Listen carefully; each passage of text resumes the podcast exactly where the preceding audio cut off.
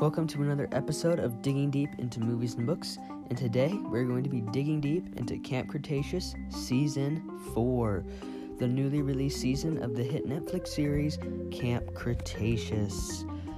Um, before I start, I'm just going to go over um, kind of how I'm going to break this season down. We're going to go over dinosaurs, character, personalities, and um, if they've improved or learned anything along the way character development, in other words. And last, and villains, the kind of the villains in this, and overall plot. So, obviously, we're going to be starting off with the dinosaurs. So, obviously, the big thing with season four of Camp Cretaceous was that the Spinosaurus was going to be returning for the first time since 2001. And I don't know about you guys, but I was super, super psyched to finally get the Spinosaurus back because I'm actually one of the people who did not dislike Jurassic Park 3 as much as a lot of other people did. I was really looking forward for the Spinosaurus to be back, and I was looking forward to maybe Camp Cretaceous Season 4 boosting him up in the likeness a little bit because obviously in JP3 he was not the most beloved dinosaur. However, Camp Cretaceous does not really improve this at all. The Spinosaurus is barely on the screen, has barely any screen time, and when he does, it only adds up altogether to about five minutes. He does take out a saber-toothed tiger, though, so I mean, we gotta give him some credit. The Spinosaurus is, looks a little different than he does in the JP3. He's a little like bulkier and bigger, and his arms are definitely thicker. His head is a little different with a little more tones of white along the side, and obviously, he lives in the desert in the show, so his colors are definitely different from the jungle Spino from JP3. Uh, the Spinosaurus, however, does not have any special new features, um, which is fine. But what I was really, really looking forward to is that in Jurassic Park 3, the Spinosaurus serves as a dinosaur that is the main antagonist against the heroes in JP3, and the Spinosaurus constantly chases the heroes across Isla Sorna trying to kill them. And I was, a lot of people didn't really like that. They thought that the Spinosaurus really would not keep chasing them like that. That was just unrealistic.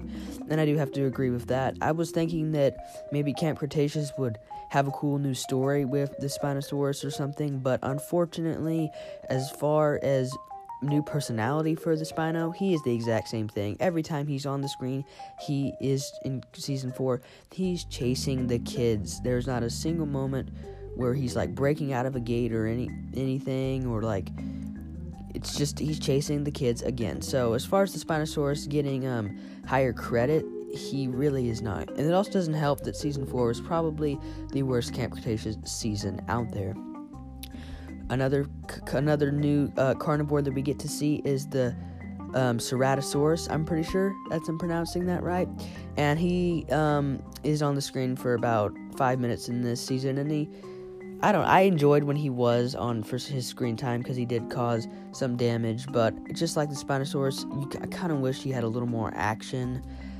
Um, we do get these hybrid dinosaurs, um, and they're part um, cer- cer- cer- Ceratops and part Spinosaurus, I'm pretty sure.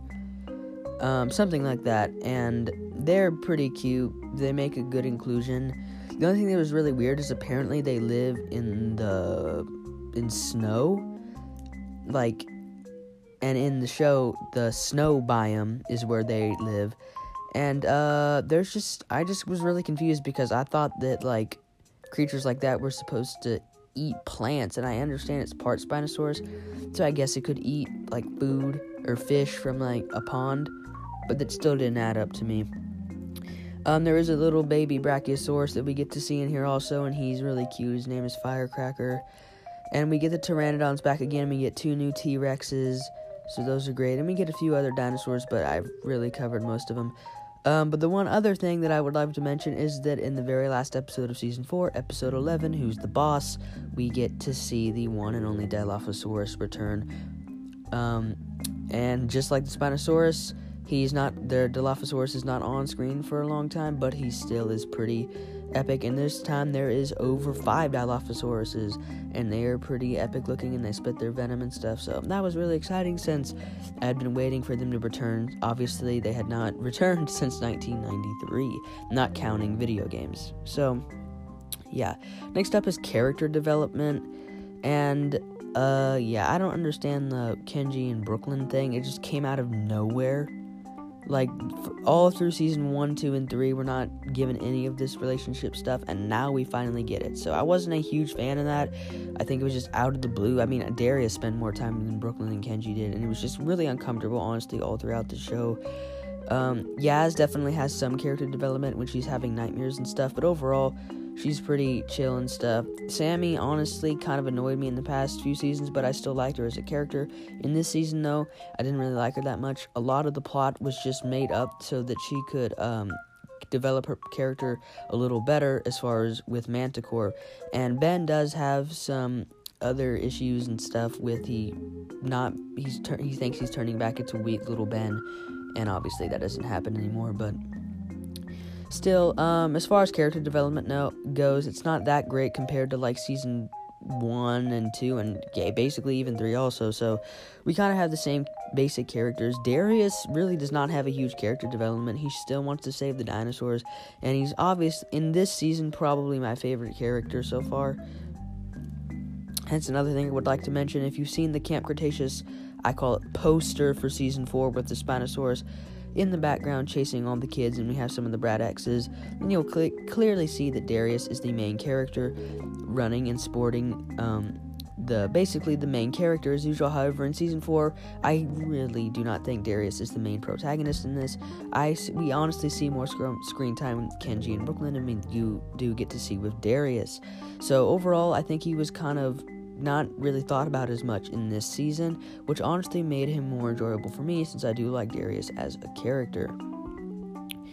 Next up is the villain. So the main villain is Mantah Corp as usual, but if we're talking like villain villains, well, we have to talk about Kash, which I just found out was actually spelled K A S H, not C A S H, and I, which is fine. I guess I've just never seen a K before. I'm probably there's probably tons of people name their kids Cash with the K, but I've just never seen that before. Kash is really honestly the most annoying villain ever. I don't understand him at all. First of all, in like episodes like 2, 3 and I think even 4, uh, at the end of each episode, we kind of are foreshadowed that he's going to be there, and we can even see glimpses of him getting angry and stuff, and it's building up all this tension. And then when we finally do meet him, you're like, seriously, that's what we were that's all the suspense was for. So I that that was obviously not that great. I just really really really dislike Kash. He's not a good character at all. He's the worst villain I know out of all of the season. Now, granted he does serve as a respectable villain for I think what they were trying to do but still, I really, really, really, really do not like it one little bit.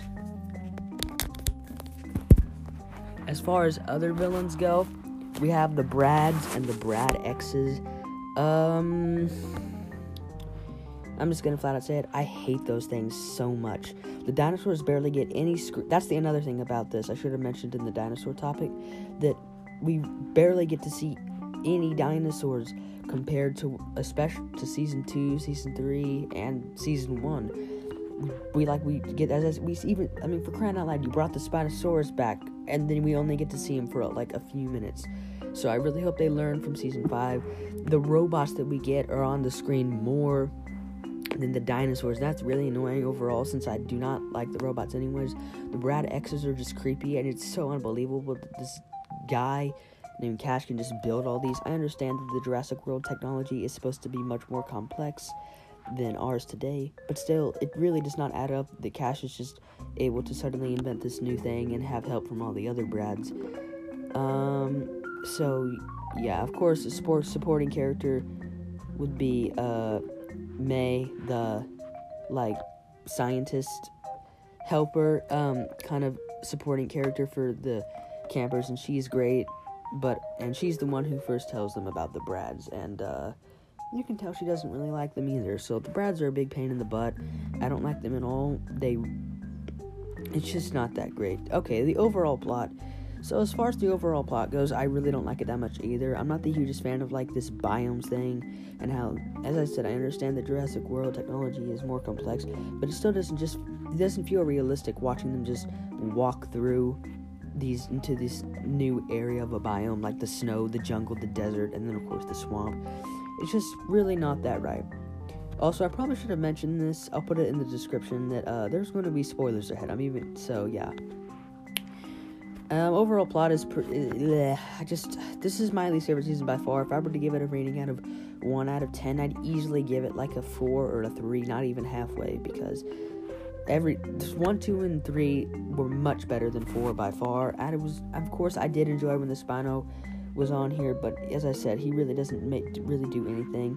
The villains are bad, and then of course Kenji's dad is the leader of Mantah Corp. I saw it coming. They brought him up so much, like he had to be in here somehow, right? I didn't think he was going to be the leader of Mantah Corp, but I figured that he was going to be in there somehow again, and he was. So that was very exciting. My theory was sort of right. So yeah, that's that's gonna about do it as far as like enjoyment in this goes. Because I basically said everything negative. I have en- I did enjoy a little bit of this. Like episode one was uh, was a huge thrill it was great. Episode one was a lot of fun. We get the Mosasaurus and a shark. It's pretty suspenseful. That's how I like Camp Cretaceous.